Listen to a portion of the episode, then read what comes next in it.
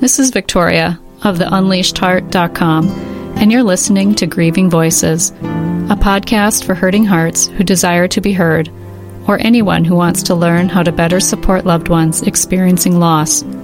As a 30 plus year griever and advanced grief recovery method specialist, I know how badly the conversation around grief needs to change. Through this podcast, I aim to educate grievers and non grievers alike spread hope, and inspire compassion toward those hurting. Lastly, by providing my heart with ears and this platform, grievers have the opportunity to share their wisdom and stories of loss and resiliency. How about we talk about grief like we talk about the weather? Let's get started.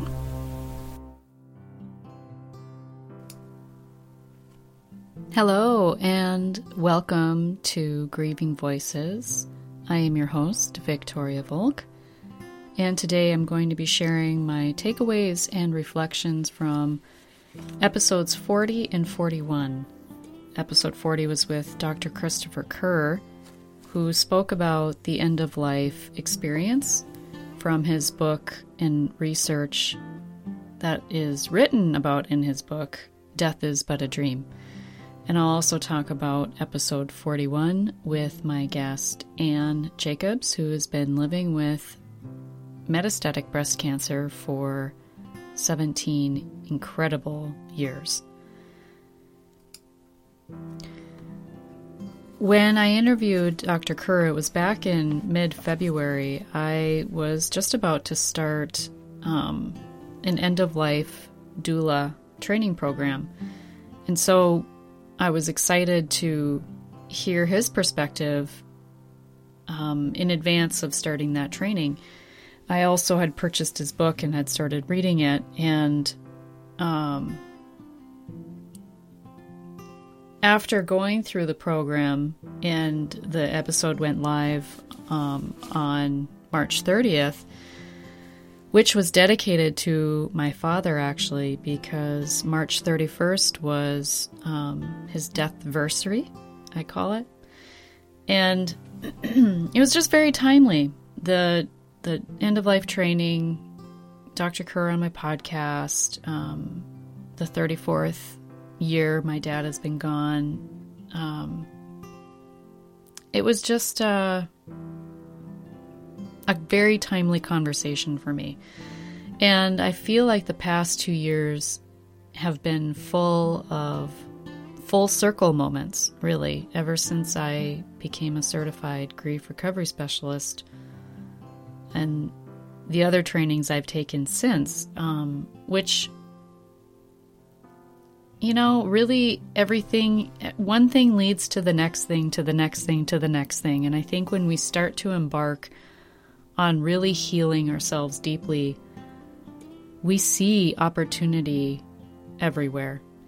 And when we are consumed emotionally, it's really difficult to see what is possible. We don't really want to think futuristic. We don't want to create goals for ourselves um, because it it feels arbitrary. It feels um, kind of meaningless because when we've experienced so much grief in our lives, trying to find that meaning is really what many of us do. Which brings me to the conversation I had with Dr. Kerr and how, towards the end of life, if we are, well, I'll say it, if we are lucky enough to have the gift of time with loved ones before we pass and they with us, it is an opportunity to find meaning in the years that we've lived up to that moment. And based on Dr. Kerr's research, that is what happens for many people who he's done this research with. And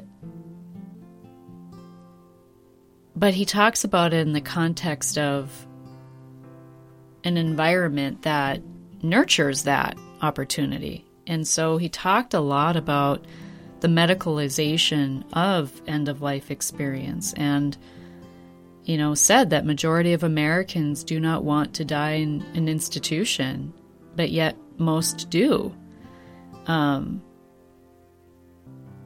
he said too you know we get to this place of of you know with a terminal illness you can get to this place of medical purgatory where you get released from the hospital and get sent home with to be with loved ones and caretakers and all the rest of it when there's nothing more that can be done. But then you're kind of in limbo. Um, you're left to figure it out. And and what's missing for so many patients and family members is the education they don't know what to expect family doesn't know what to expect what does dying look like? What are the signs? What are the symptoms? What are what might he or she exhibit as t- in terms of personality? Will we be able to speak to them or talk to will they be able to talk to us? All these things that kind of get um I don't know, like there's just this lack of conversation around and, and honesty um, to be honest, from what Dr. Kerr's said, it's this lack of honesty on the medical side of the process of dying and just terminal illness itself. It's this inability to be honest, you know, because a doctor's goal is to exhaust all options. And but what that is doing in the process is denying people of their own agency of what they want to do or what they would you know, maybe they would decide differently if they had the information, if they had more information. And I don't know about you, but what I've learned about myself is I need all the information and then I need to make a decision. Give me all the information and then I'll decide. And there is no greater advocate for that than you, yourself. And hopefully, we all get to that end stage of our life and we have that choice. We are we have that option and we have the ability to communicate that. And if we don't, that we have it in writing so that our loved ones can for us. And so I used to think that I just wanted to go quick and I didn't want to really know what hit me and you know or in my sleep, right? Like this, you know, sleeping beauty kind of scenario and I go to sleep and I don't wake up and it's it's a sleep for the rest of my life thing, you know, beautiful thing. But what I've come to realize through my end of life doula pro, um, training, and also this interview and research through with Dr. Kerr, who that he shared with me, is that End of life can really be one of the most beautiful experiences you ever have. It allows you the opportunity to complete what is emotionally incomplete for yourself at the end of life, is how I interpreted it, how it was described. And we very much do that in grief recovery. And what happens at the end of life with many of the people in this in this research, which was confirmed by the research, is that loved ones who had who have passed come to visit those dying. And that can bring great comfort for them. And it can bring great comfort for the family as well. But there's more to the end of life experience that I can speak to as an end of life doula in that we each have the power to communicate what we desire at end of life. Now, again, whether we're given that option or not is not our choice to make. Um, am I asking for a terminal illness so I can have this experience? No. But do I want this kind of experience for myself and for my loved ones because I understand the impact that it has positively on the bereaved? Absolutely. So, with end of life, we have a sense of agency if we're able to communicate that.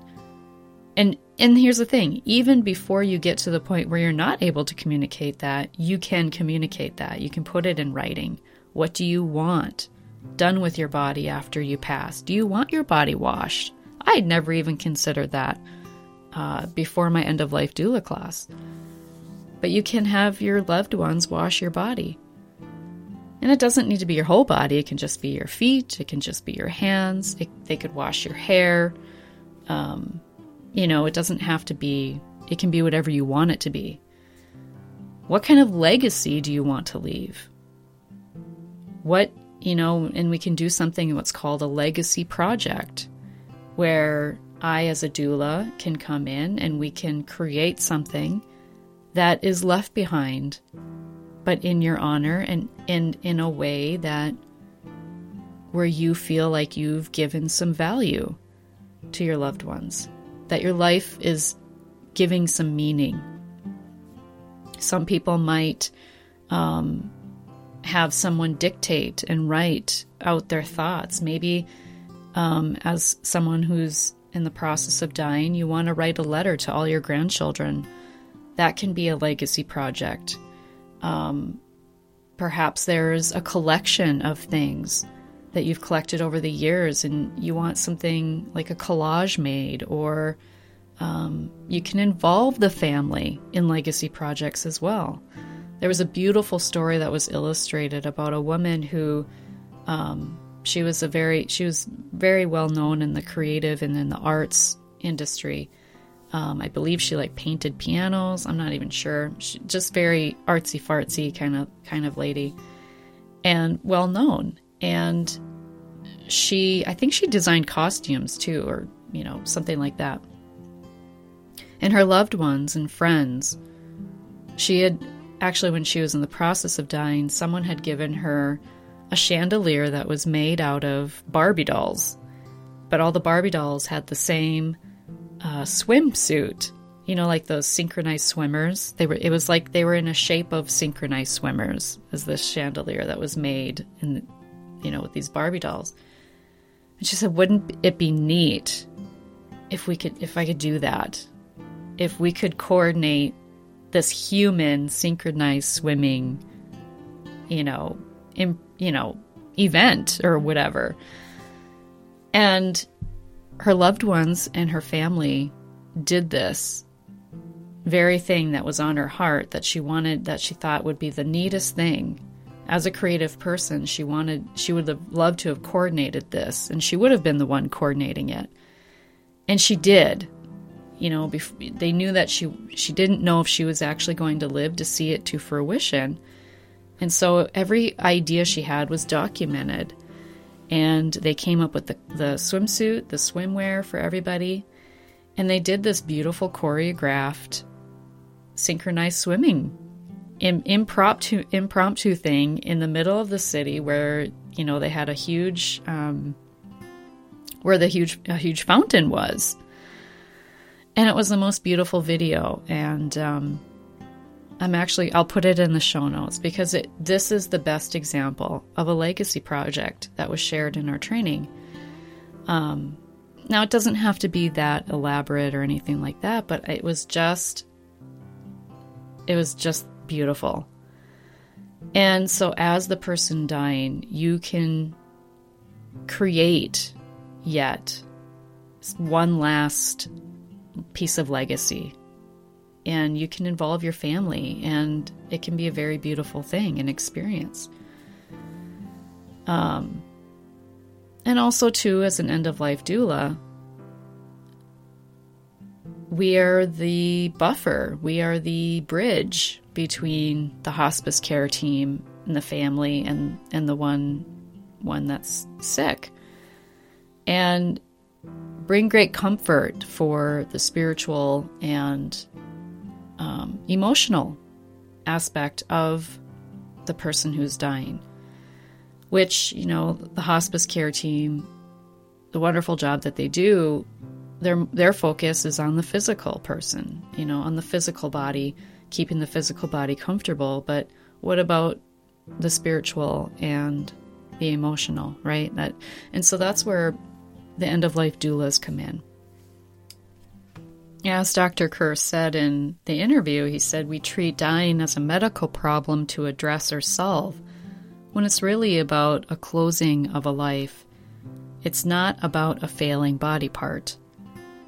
And he went on to say that people don't die in parts, they die in totality, and totality of life is defined mostly by relationships.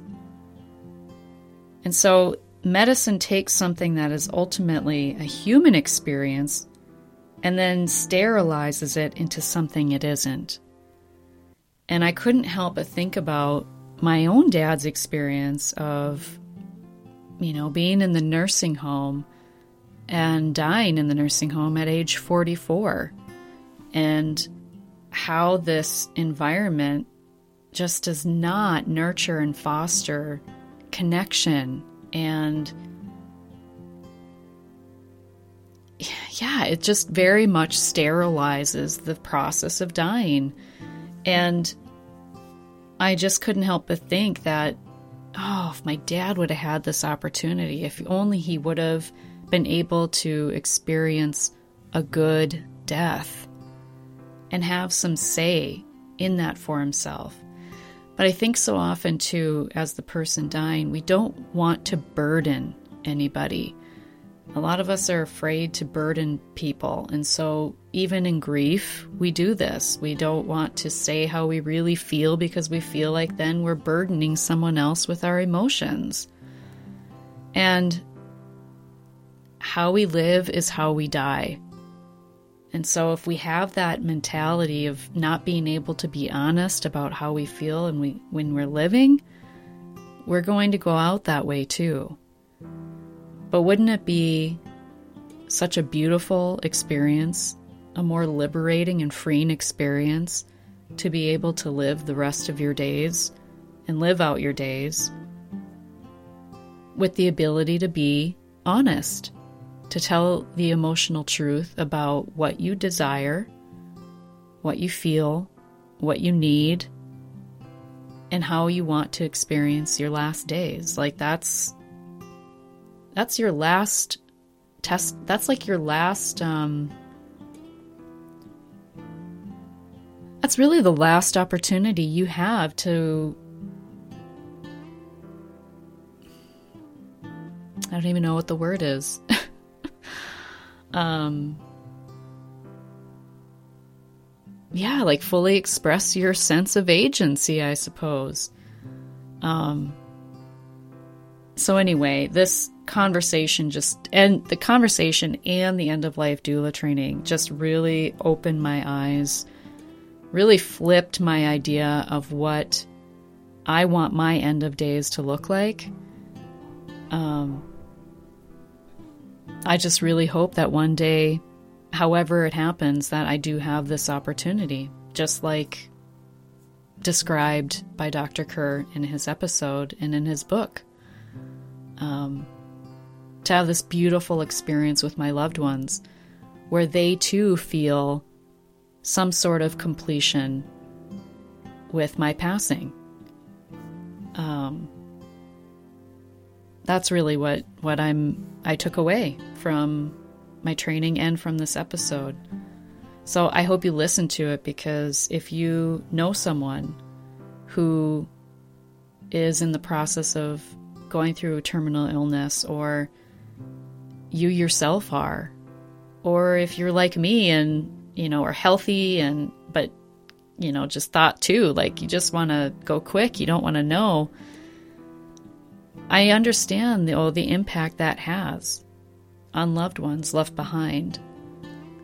And dying can be a beautiful thing.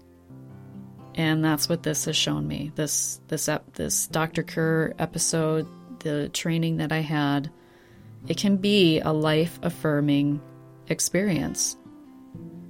As Dr. Kerr said, he said dying is it's like post traumatic growth, spiritual spiritually and psychologically. He said too, what's good for the patient is good for the loved ones. And so I've definitely been impacted by his work and by the, education that I received in my end of life doula training for sure. So I hope you check that episode out and even Dr. Kerr's book, Death is But a Dream. Moving on to my conversation in episode 41 with Anne Jacobs. First of all, I knew I was going to cry during the episode. And she had such sage advice for whether you're someone who's been diagnosed with cancer, or you know someone who has, or you're healthy, she, you cannot listen to her story and not reflect on your own life or on the life of someone you love. And she said, you know, before cancer, she took for granted that she would wake up the next morning. And yet now there's this, you know, for the past 17 years, actually it's been 18, but 17 years with metastatic breast cancer, she's had this unwanted house guest that she can't ignore. And she even said, and when I do for too long, it doesn't serve me well, she said. And, you know, so you can try and put it out of your mind but every morning is a reminder like oh yeah you know it's like it's almost like when my husband he has back pain he's out he's had chronic back pain and you know when he's laying down he doesn't feel it. He feels perfectly fine. He feels no pain when he's laying down fortunately for him you know there i know there's and he's aware of this there's many people with back pain that can't sleep because they have such horrible pain no matter which way they lay and although he, he does get up at least once or twice, maybe sometimes even three times during the night, so it's not like he's getting the best sleep, but he's not getting up because he's in back pain, is my point. But, you know, even he has said, you know, he goes to sleep, or even if he lays down for a nap or he's laying down, he, he there's a moment where he forgets until he goes to get up. Oh, yeah, that's right. This is my reality.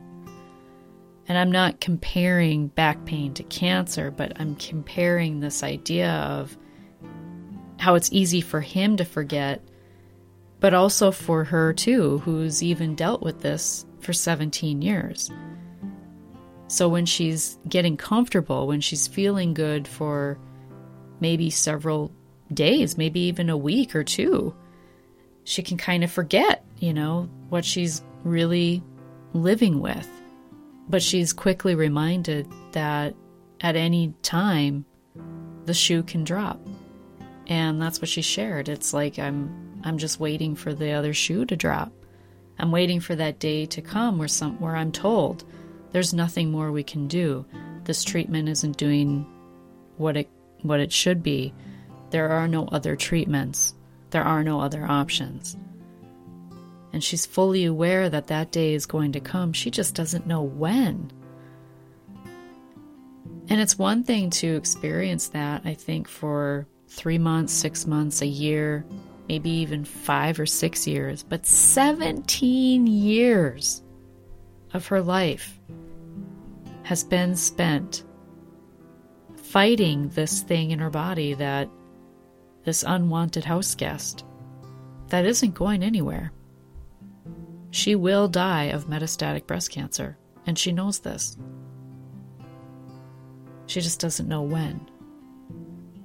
And so, what better teacher for all of us to live for today, to live today to the fullest, to not wait around to write that book or to ask that person out or to make that phone call or to make amends or do something on your bucket list. Try out for the play that you've always wanted to do. Bungee jump, skydive. Um, send joy to other people. I mean, there's just so many ways that we can live each day to the fullest. It doesn't have to be grand, it doesn't have to be big. It can be just simply really stewing in gratitude for today. And so she gave so much hope in her message to not only people who may just be diagnosed with metastatic breast cancer or people who've been diagnosed with a terminal illness, um, but also for the rest of us who are healthy, that, you know, it doesn't need to take, like, why does it need to take a terminal diagnosis for us to wake up to our own lives? Why does it take this catastrophic, life changing event that changes the trajectory of your the rest of your life? You know, she can't plan trips. She can't plan for 3 months from now. She can't plan period. She can, but she can't, you know? It's like this double-edged sword. It's you don't know if it's going to come to fruition. You don't know how you're going to feel. You're not going to buy tickets. You're not going to buy plane tickets. You're not going to book a hotel. You're not going to do all these things you would normally do because you don't know how you're going to feel. Right? So I held so much love in my heart for her during our recording. I still do. In fact, I'm going to have her back on a regular basis to check in with her. Uh, we plan to record every few months, I think five months or so, four months, something like that. Um, for how, however long, I don't know. I don't know how long, right? It could be for the next 10 years. God willing, I'm still p- podcasting 10 years from now. if I have grieving voices exist 10 years from now, um, hallelujah. That, I mean, I can't even imagine. I can't imagine that, but how wonderful that would be. All the conversations I can have that I get the opportunity to have in that time, like, it just fills my heart to even think about it. Um, I'm actually approaching my 50th episode. It feels like next week, but it's really, um, what is it, nine episodes from now? So nine weeks from now. But um, I actually have episodes into um, ready, you know, to edit and stuff into July and August already. So um, I'm excited to hit that milestone of 50 episodes because a lot of people don't who start podcasting. Many people don't. So I'm very proud of this platform that I've been nurturing and the guests that bless my presence and yours with their stories. Um, yeah, I just feel so blessed to be able to do this and to bring Anne's story to you, to bring the knowledge of Dr. Kerr and, and everybody else who comes on my podcast. Um, I, it's with great intention that I have these conversations, and it's to bring hope, it's to bring some introspection to your life, to your day, and um, probably some gratitude too, right? That you know, there's no hierarchy of grief. There's no story that's, or no one's grief is better or you know more important or more valid than anybody else's. But I think as humans, we naturally when we hear someone's story and we think we might think to ourselves and actually someone just said this to me not long ago you know hearing that this other person's story made me think oh man yeah my life isn't so bad you know? We don't want to minimize our grief. We don't want to minimize what we've gone through. So if you're listening to this please don't do that. But if it brings some perspective to you, then that's a good thing. You know, if you're willing to look at it that way, it can really bring some healing for you. Um, to think about, you know, um, I think it's really just thinking about other people, right? I actually told this to someone too not that long ago. The fastest way to get out of your own stuff in your own head and in your heart is to focus on other people, focus on helping other people. Um,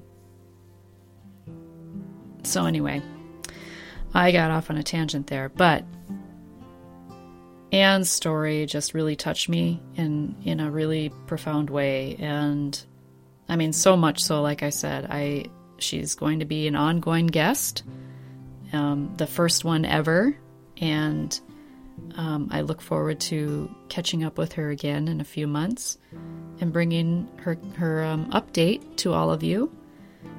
And I think it's um, a wonderful thing to give her this space to do so, to share her a piece of her journey with others for the sake of helping others. She's helping others when she does that, and I know she knows this. And also too, when I'm, you know, going through the end of life doula program and just understanding the importance of like, you know, of legacy and what do we want to leave behind? What do we want people to say about us once we make our exit? And um, I just really want people to hear from Anne over and over and over.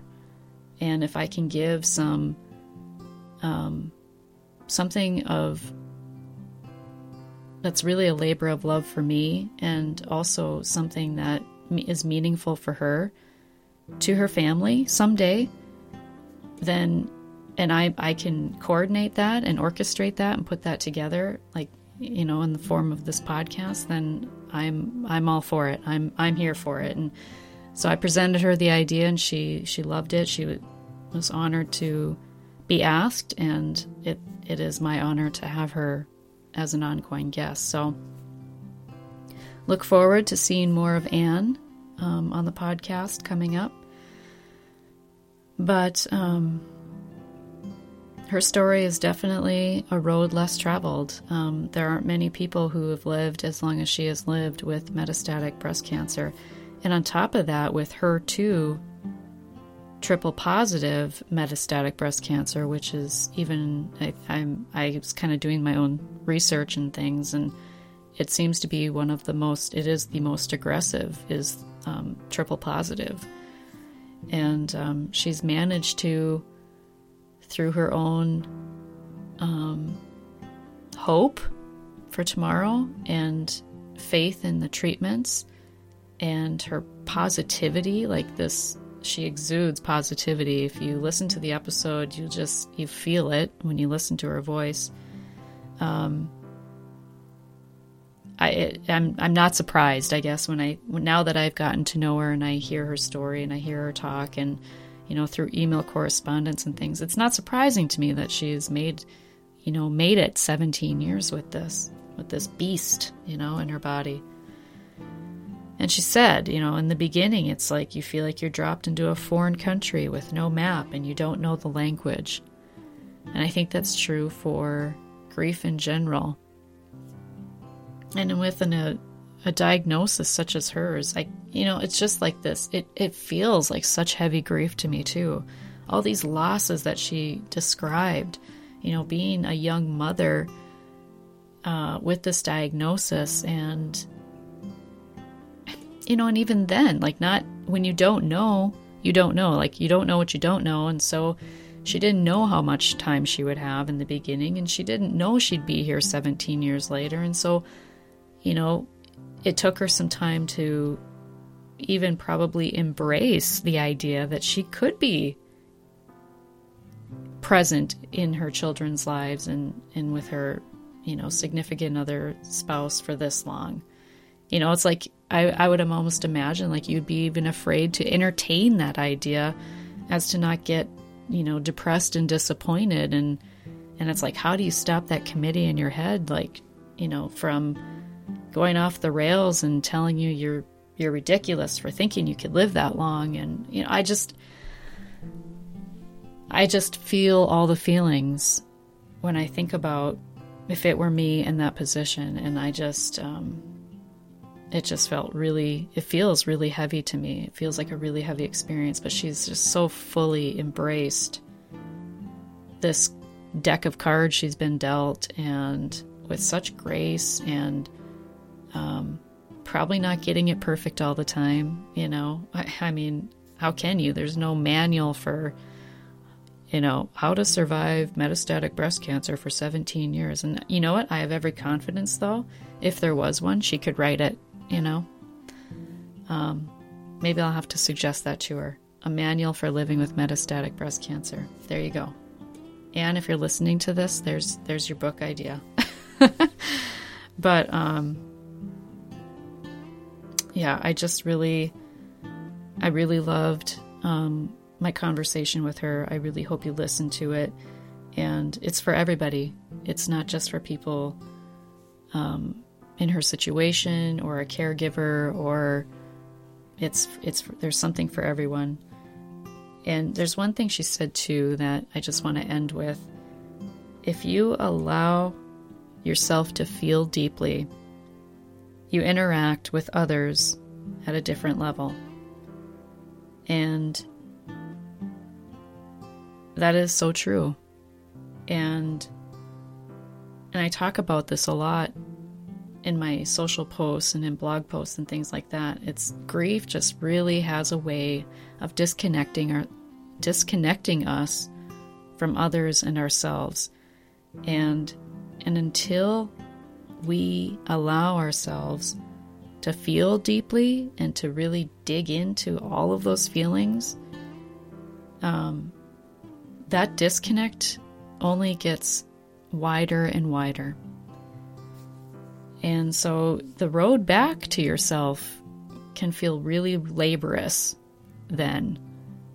Um, that was my experience. I'm not saying that is for everybody, but I think the longer we allow that gap to, you know, or the more time that we allow to pass and that the more, the wider we allow that gap to get of that disconnect from ourselves and our grief and to other people, it's just really that much harder to, to, to find our way back to ourselves again because what happens is, is in that time you have more losses you just have more loss because grief doesn't stop because you lay down in bed at the end of the day. You know, tomorrow something else might happen. You might have another loss or grief experience. You quit, got your, you know, lost your job, in another lockdown.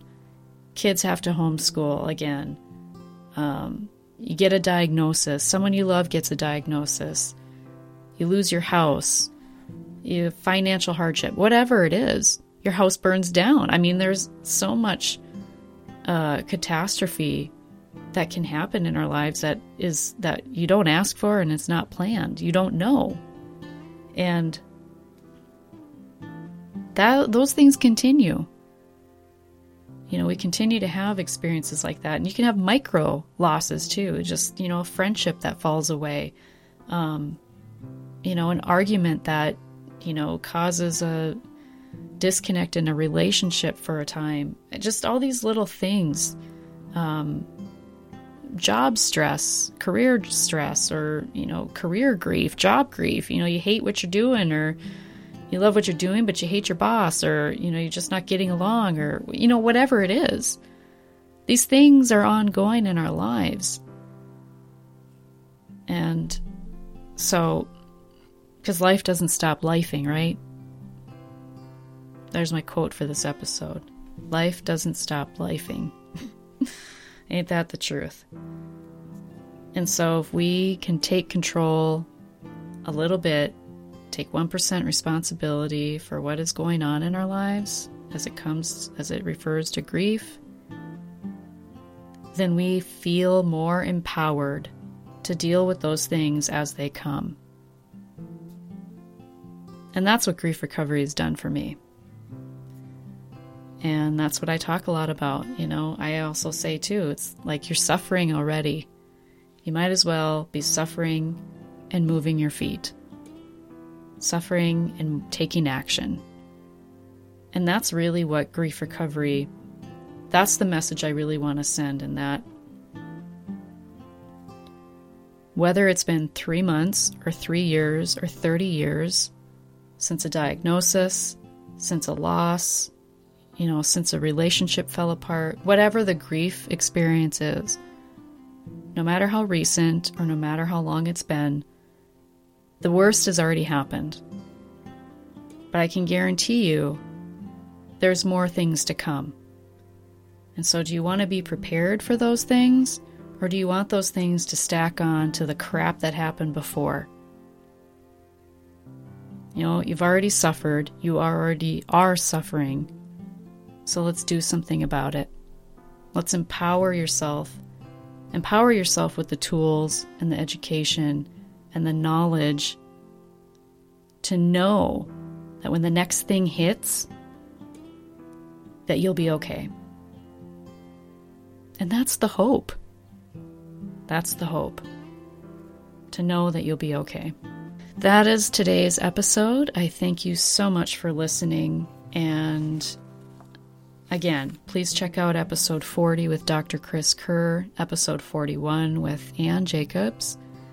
And until next time, remember when you unleash your heart, you unleash your life. Much love.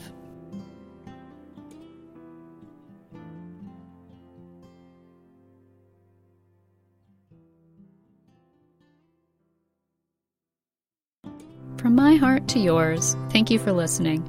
If you like this episode, please share it because sharing is caring. And until next time, give and share compassion by being a heart with ears. And if you're hurting, know that what you're feeling is normal and natural. Much love, my friend.